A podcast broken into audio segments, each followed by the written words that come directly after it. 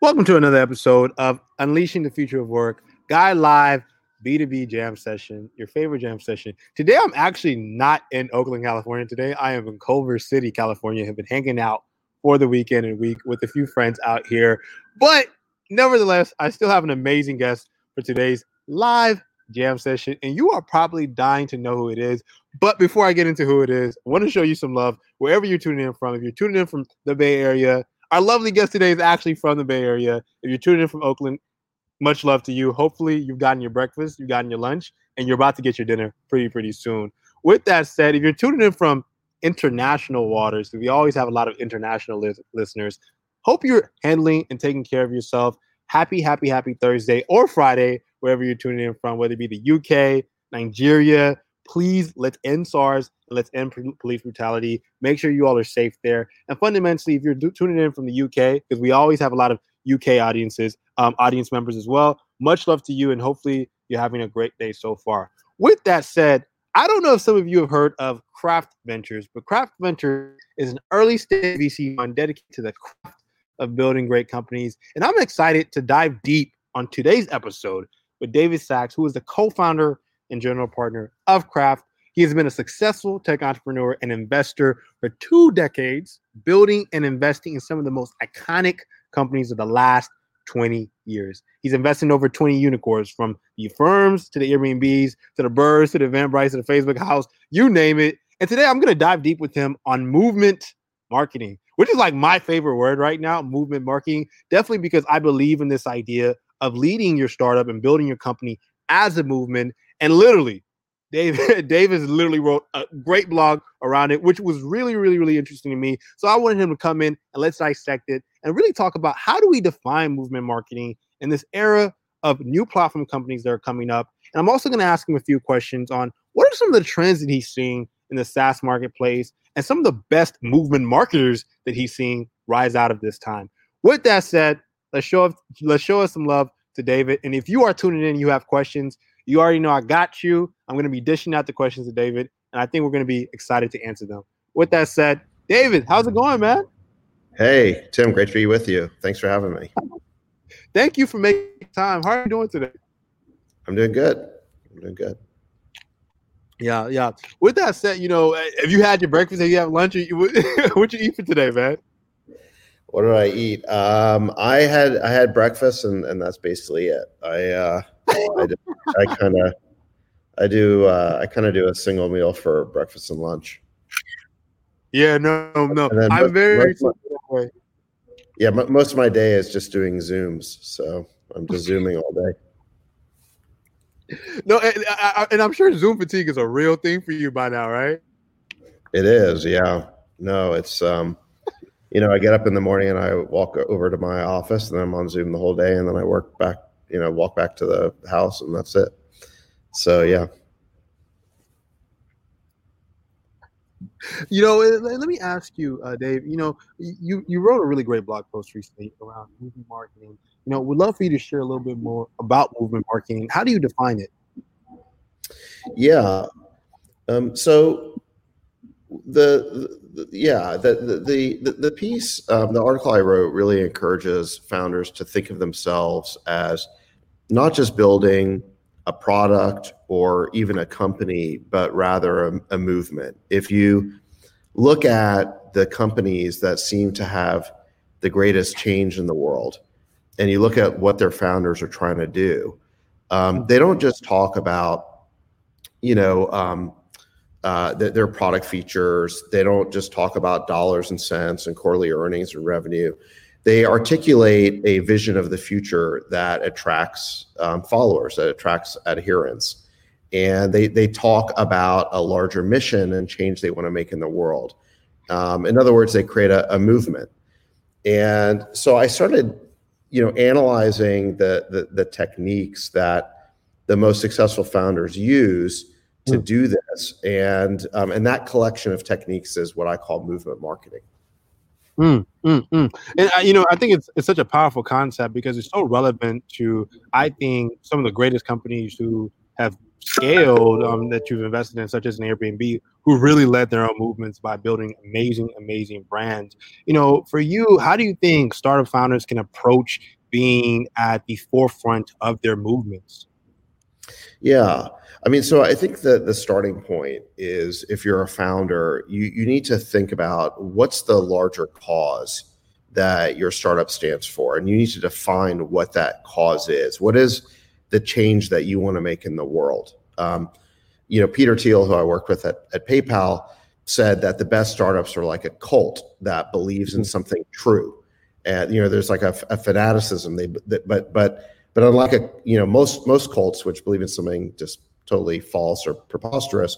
The, the the best startups are like a cult that believes in something true, and and and that and so the thing to think about is well, what what is that that mission that your startup stands for? Because in you need to be able to describe you know the, the change you're seeking to bring about why it's important why people will benefit from it because what you're really trying to do with movement marketing is get people to give you their attention for free right mm. this hmm. is not this is not paid marketing. With with paid marketing, you're buying people's attention. With movement marketing, you're asking people to give you some of their attention for free. And you know, no one's going to give you their attention just if you only stand for yourself. You know, mm. you have to stand for a cause larger than yourself. So I always think it starts with defining that larger cause. Mm, mm. You know, and, and so powerful because with uh, with Airbnb and, and, and a few of the companies who have really led movements with their with their platforms, maybe even the Facebooks of the world, you know, there was a singular mission that everyone abided by and allowed them to really really scale to where they're at now. You know, for you as someone that's an investor in a variety of different companies, and you're seeing all of the startups that are popping up around COVID nineteen or even pre COVID nineteen, you know, uh, how do you kind of encourage founders to think about uh, building for a movement, right? Because I think anyone can build a startup nowadays, but it's harder to build a movement around that or that product or idea. Mm-hmm. Yeah, I mean the, the the the thing you have to do, I guess, in, in thinking about this type of marketing is you've got to up level. You know, too many founders mm. are sort of in the weeds of their their product features, the product that they're building. That's natural because I think most founders start with a very specific product they know what it is that they're building. But in order to do this kind of movement marketing, you have to up level the message and explain to people why it matters. So, for example, I mean, the two examples I give in the article, the, the two companies I think do this extremely well are Tesla and Salesforce. So, hmm. when Elon, you know, talks about Tesla's mission, he talks about moving the world to sustainable energy. You know, hmm. they're not making cars over there uh, and they're not even just making electric cars or even the best electric car um, or the best car period. He's doing all those things but what he talks about first is moving the world to sustainable energy. That mm. is the overall mission and change they're trying to bring about in the world. And if you go to like any tesla product event any te- tesla launch event where they unveil a new car elon will always begin by talking about the need to move the world to sustainable energy. Now after that he will bring the conversation down to earth by showing the latest product, the new car, the new features of that car, why it's so awesome, why it goes zero to 60 faster than, you know, the alternatives and, and so yeah. on. So, you know, th- he will get to the product. You know, this is not, you, you can't ignore the product. The product is the heart of what you're selling, but he manages to up level the message mm. into this, this larger, um, you know, this larger cause and it's that cause that really attracts this passionate community around Tesla. It's the it's the combination of that that cause and, and having a great product. And so, you know, founders frequently, you know, they they, they only have have one piece of it. You know, they um, you know, they may have a product, but they haven't really thought about how to up level the, the the message, or maybe they've got like a great message, but they haven't really figured out how to nail the product. And what you really want to do is combine those two things.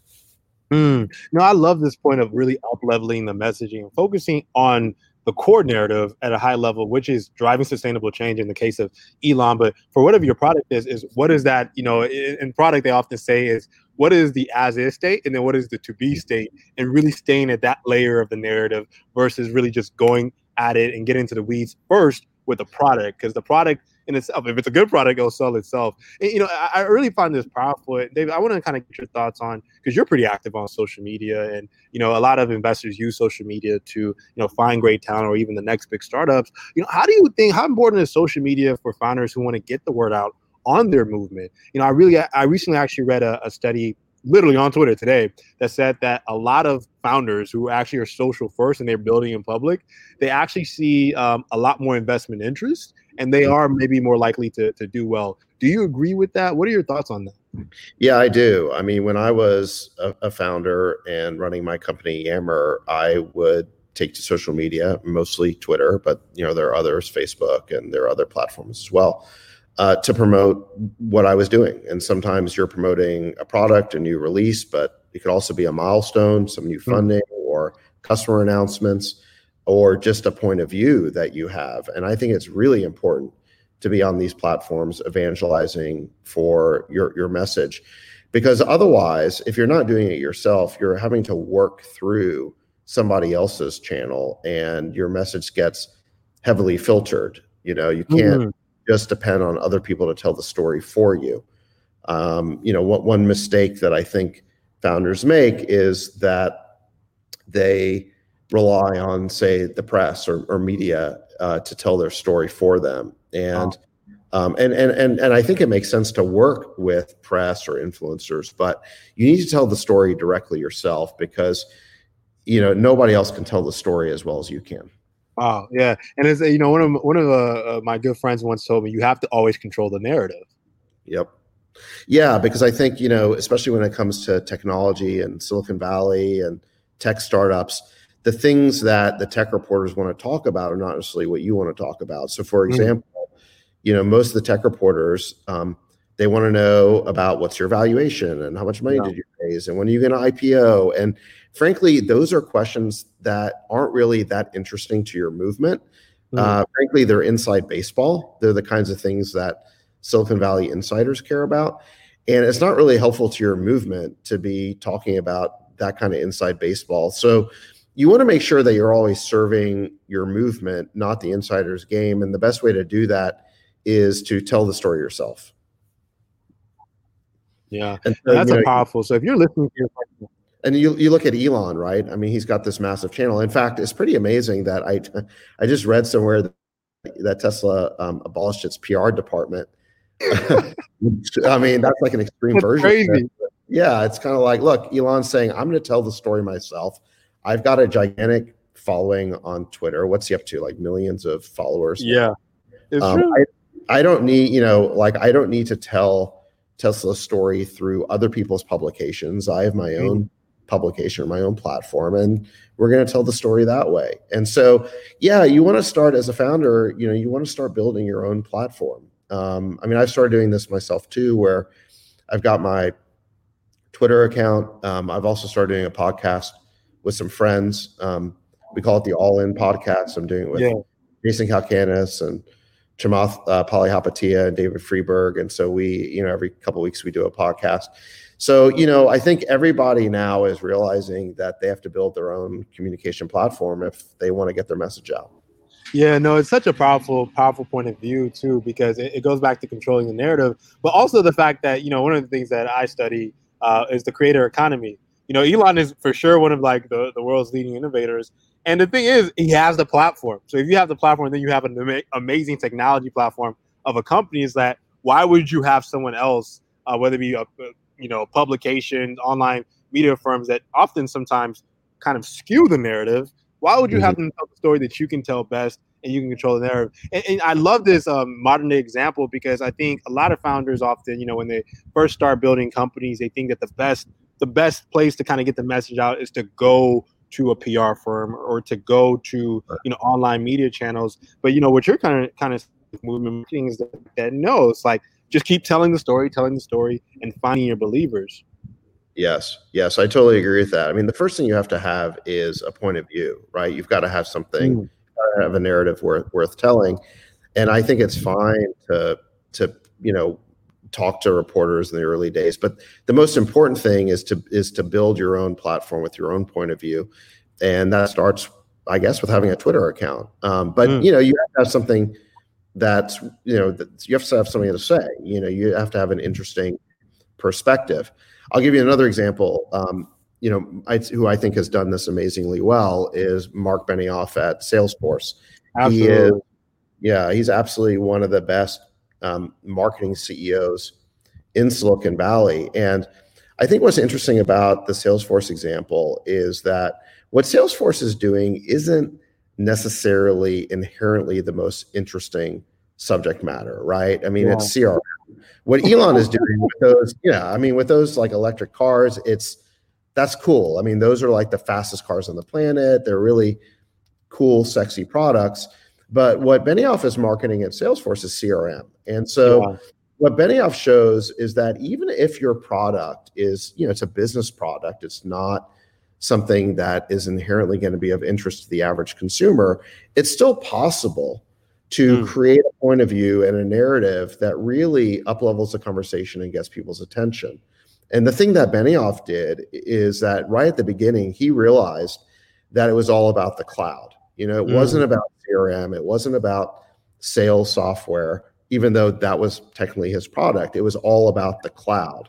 And mm. so he adopted this narrative from the very very beginning of Salesforce that that Salesforce was going to represent this transition of business to the cloud, and so he then created this this uh, no software mantra with a 1-800 no software phone number and this no software logo with the word software crossed out. And so he kind of made software his enemy um, and made uh, cloud the sort of the antithesis of software was the thing that he was going to promote over software. And that was like a much larger framing of what he was trying to do than just promoting crm and mm. so by by up leveling the, the the message and the framing of what he was trying to do it made salesforce punch way above its weight class it made them way more interesting to a much larger number of people and the the proof of that sort of today is that Dreamforce is now the largest tech conference. Over 70,000 people pilgrimage to Dreamforce every year, at least wow. in the year we don't have, you know, before COVID. And so he was able to uplevel the message in a way that made Salesforce into the largest tech conference, which is pretty amazing. Yeah, and you know, the Salesforce has built a huge, huge community that they've been nurturing for upwards to 20 years now, almost, um, I believe, uh, and and, and it, it, continues to grow. Uh, you know, and I think that brings me to my next question for you, Mr. Sacks, is you know, why do you believe nurturing a strong community is so important um, to movement marketing. And you know, you've had uh, a familiar experience in this space uh, with some of the past companies that you built. Um, so you know, how do founders approach that? Because there are founders who are great technologists, there are founders who are great product people, but it's very few founders who are evangelists and community empowerers, right? So what what would you be your framework for how founders should think about nurturing a strong community to lead their movement? Yeah, I mean, so first of all, I think we should define exactly what the word community means because I think different people have different perspectives on that. And I define a community in a very specific way, which is a community is a place for your customers to learn from each other, your customers mm. and supporters to learn from each other. Now, when you're on social media, that's that's a different kind of community, I guess you could say, but that's that's you broadcasting to as many people as you can reach, and, and that's important but that's different than your customers learning from each other. And there's something very, very powerful about creating a forum. And it could be Facebook, it could be LinkedIn, it could be Instagram. I mean, it could be a, a dedicated network that you buy from a software vendor. It could be your own product. One of the really one of the superpowers at Yammer was that we created a dedicated Yammer network for all of our customer admins, and that was the the Yammer customer network, Yammer customer community. And so it's always a beautiful thing when you can be dog fooding your own product that way and use it to, to nurture your own community. But but but however you do it, there's many ways to do it. You you really want to create that that space, that place for your customers to talk to each other because it galvanizes this this movement that you have, right? It it brings out the energy of your supporters, your customer base it encourages people to share their enthusiasm, their their wins, their successes with your product, and mm. it's also a place for them to seek help or advice. Now, the, the, the thing that I, the, the, objection that I hear the most from founders that sometimes they say, well, I don't necessarily want to put all my customers in touch with each other. What if they start venting? You know, like we yeah. have customers who are upset about something or other. You know, maybe the product didn't work for them, or you know, there was a bug or it broke or whatever. And and founders can be, I think, nervous about that. And I guess what I would just tell you is that the benefits outweigh the risks, um, mm. because I think you'll you'll find that there, that the customers will help each other. And the next time that somebody has a problem, it's really cool to see one customer jump in and help another customer, uh, so that you don't even have to do it. And um, yeah, it really creates this this sense of um, of a larger movement, which is why it's it's one of the tactics that that I that I, I describe in the article. Yeah, in your days, uh, you know, leading and building Yammer, you know, for you, was it always a magical moment when you saw customers start interacting with each other and probably even sharing tips with each other on how to effectively use the product? Absolutely. That I mean, it's totally magical, and you know, and sometimes um, and, and you know it, i think one of the coolest things is when customers start describing to each other their use cases and how mm-hmm. they're um, realizing value from the product and and um, and ways new ways to use the product that you didn't even think of. Um, that that's really neat. Wow wow, wow. No, that's amazing. That's amazing. And, it, you know, I think it's every founder's dream to have their customers start actually be intertwined with each other and mm-hmm. engaging mm-hmm. with each other to better the product and better the brand too at the end of the day. Yeah, just create a place for them to go. So we, we have um we have an amazing portfolio company called Trusted, which is um, a, a, marketplace for hospitals to hire nurses. Mm. And um, they have a, a, their main community is a group on Facebook and it's a it's a Facebook group that where all, basically all the nurses and prospective nurses they may not be on trusted yet, but they're look they're looking to learn more, and so they go on on this Facebook group and start asking each other questions, and you know nurses who've used trusted start describing the product to to to nurses who are interested, uh, basically prospects and there's just no credible more credible source of information than than your own happy customers because whenever mm. you're trying to sell a new prospect i mean they're always going to be a little bit skeptical of the claims that you make i mean after all mm. you're trying to sell them and it's human nature to kind of resist being sold and so they're always going to be a little bit skeptical but when when one of your happy customers acts as a reference and and, and provides testimony that the product has worked great for them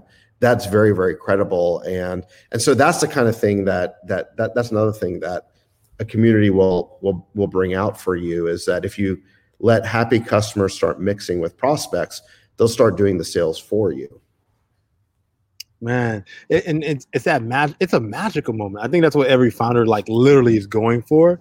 And you know mm-hmm. in, in this day i think what i love about how you think about movement marketing is that movement marketing almost kind of creates a new reality for your customers to live in but mm-hmm. you know you need founders who aren't afraid to be thought leaders at the helm to kind of visualize and, and, and, say hey this is what this new reality looks like and this is why you should join us versus us selling you we're not going to sell it to you. You're going to join us in creating the movement and we can co-create it together. Right. Yeah you've got to be willing as a founder to evangelize for the movement. You know you've got to evangelize for your product and for why it needs to exist in the world, why doing things a different way mm. uh, that your product enables is that it, that it's that you're, you're, trying to move the world to a new way of doing things. Um, typically, if you're if you're a, a founder of a startup, because startups have to do new things, right? Big established companies already own the existing ways of doing things, and so you've really got to evangelize for a new way of doing things, and you've got to figure out how to describe it in that way. So one of the the things that I really encourage is for founders to to essentially attack the status quo, right? Mm. I mean, every startup has an opponent, but don't think of your opponent as being your competitors. It's your opponent is always some version of the status quo, right? There's hmm. always because if, if the status quo were perfect, there'd be no need for the startup to exist, right? There's hmm. obviously something broken about the status quo, which is why you felt the need to create a new company. And you've got to just you've got to kind of name what that enemy is. And so like what again what i you know the example i gave before with with mark benioff is he named software as the enemy. Wow. Uh, which was very counterintuitive right? Because was benioff talking about all software Yeah. or just the kind that has to be installed on on servers? And you know because obviously salesforce is a kind of software but that to me is the kind of secondary uh, detail that can be explained later once you have someone's attention. What benioff was trying to say is that software is the enemy because you got to install it and then you got to bring it in. And he was talking about the old way that the pre-internet pre-cloud way of doing software. And you know he made that the enemy so that then when the cloud came along he could describe moving to the cloud as this you know huge win for business. And so you've kind of got to figure out what what is it about the, the status quo is always going to be your enemy. The question is what is it about the status quo that's Mm. broken? Let's put a name on that. And then you go out and you start attacking that status quo. Now i think as a startup you're never attack you know it, this is not politics. We're not mudslinging. We're not attacking people. We're trying to figure out some way to, of describing the status quo to indicate how, how painful and broken it is. So for example at yammer you know the, the the the framing we came up with is that our enemy is the org chart right? Mm. we're not saying you shouldn't have an org chart but the org chart is too rigid to be the way that information flows in a company right? Because if you just if information only flows through the org chart you're going to trap it. You're going to trap the information. It doesn't go where it needs to go. You're going to stifle dissent. You're going to create bureaucracy. And so yammer was this idea that we could let anybody in the company talk to anybody else like a social network to share the information they need to get their jobs done and Mm. so, you know, that that that was one framing that we came up with. Um, that our description kept evolving. We always were were seeking a better way of describing the problem, and the the more vivid we can make the description, the more um, the more intuitive our solution became. Right? If you can get people to if you can get people to to buy into the problem, they will just assume that you have the solution. Mm. That's powerful, man. That, that's so powerful, David. And, and and you know, for even for me, uh, you know, as we're building our company guide, you know, we realize that you know the enemy isn't that there's not other software companies that build education com- education tech products.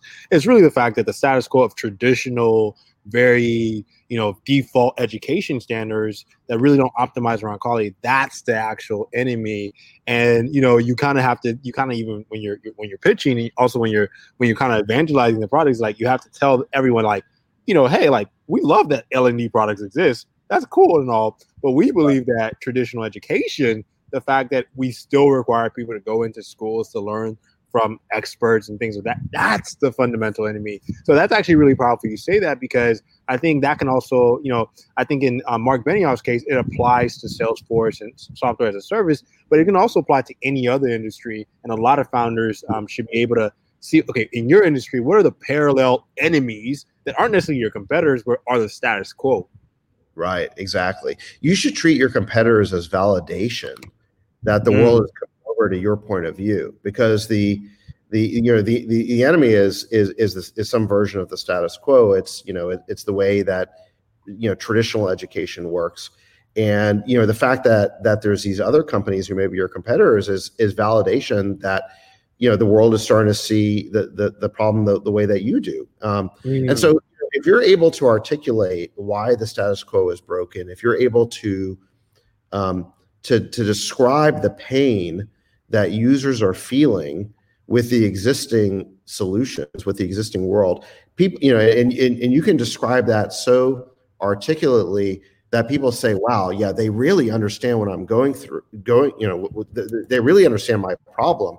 Again, you know, this is a point that that that Christopher Lochhead, a marketing guru, has pointed out is if if they think that that you've just nailed exactly the problem that, that they're experiencing, you must know the solution. They'll give you credit for having the solution before you've even gotten to it. And then then of course you can start to describe how your product works. But you know, the, the mistake that I think a lot of founders make is they just want to jump into what their features are. And you know, the the, the average prospect or customer, there is a time to discuss features, but it's only after they believe that you understand their problem and that and then you can start to present the solution.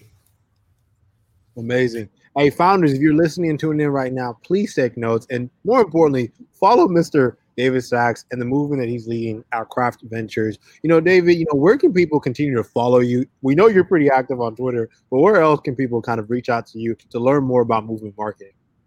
Yeah, so I've um, I've been uh, blogging on Substack, so you can go to sacks.substack.com and see my um, newsletters. Um, it's free, you know. Uh, but so I, you know, I, I have been writing blogs, and uh, and then you can join my mail list, and you'll get emailed the blogs, um, or you can follow me on Twitter, and I'll post things there. So yeah. And is there a, is there a hopeful book coming out around movement marketing, man? Because it seems like you're really passionate about it, man. Well, I'm I'm I'm honestly thinking about a book on uh, bottom up SaaS, of mm. which movement marketing would be one one piece of it. So my my blog on Substack is called Bottom Up, and um, and there's there, there's a reason for that, um, which which I can go into if you want. Um, which is historically business software has been sold top down. You know mm. the the the the company creates software and then it tries to figure out who its buyer is and they create lists of prospective buyers and they call on those buyers and it's a very top down sales process and starting with Yammer, and then also I'd say uh, Box was another company that that did this. We started going bottom up into the enterprise starting around 2008, and the way Yammer worked is that we didn't go after, we didn't go talk to the CIO. We just put the product out there and let any employee in the company sign up and mm. start spreading it inside their company. And then once that we had hundreds or even thousands of users at that company, then we went to the CIO and ask for a sale. And so mm-hmm. it was a more bottom up way of creating a sale. And now that technique that Yammer and, and Box pioneered a dozen years ago is being used by dozens or even hundreds of software companies where you use the average employee in the company as an entry point uh, to get into the company. And then, you know, once you start spreading, then you make the sale. Um, so I call that bottom up SaaS. Um, some other people have called it product led growth. I think they're both, mm. you know, useful ways of describing this. And so what I've tried to do in my blog is just is kind of go through, you know, all the techniques of bottom up SaaS and movement marketing is is definitely one of the big ones. And so, you know, I, it, uh, if I do get around to, to publishing the, the book, movement marketing will definitely be a chapter. it has to be. It has to be. And we yeah. look forward to having you back on and sharing more about it with us, man. For sure. Absolutely. For sure. Thank you so much, David, for joining us today. And you know, we really, really appreciate you. And you know, keep on leading your movement with Craft Ventures, man. Thank you. I really appreciate it. Yeah, Tim, great, great to be with you. All right. Awesome. Talk soon, David. Have a good one. Okay. Thank you. And that was the amazing David Sacks. That was the amazing David Sacks. Oh my goodness, I can't speak today, y'all, because I'm currently in Culver City for some reason, right? With that said, thank y'all so much for joining us. If you have any questions on movement marketing, David is definitely the guy to engage with on Twitter or even through LinkedIn. Make sure you check out what Craft Ventures is doing. If you are interested in leading your own movement and you fit their thesis, check it out at Craft Ventures. And more importantly, more importantly, think about what are you building right now that's challenging the status quo versus settling for the status quo, and how can you lead your movement by being vocal about it, and more fundamentally, being at the helm of your movement, and more importantly, using social media to get the word out. You know, I love Twitter, I love LinkedIn, I love other channels, but you are at the helm of your movement and you need to lead it. And realize, hey, the world is waiting on you if you're building something cool. All right, y'all. With that said, thanks so much for joining us. If you've gotten your big black tee, show us some love.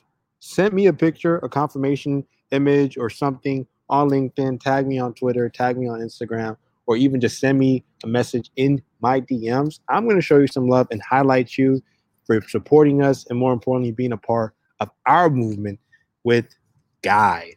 All right, y'all. Talk soon. As always, peace, love, and abundance.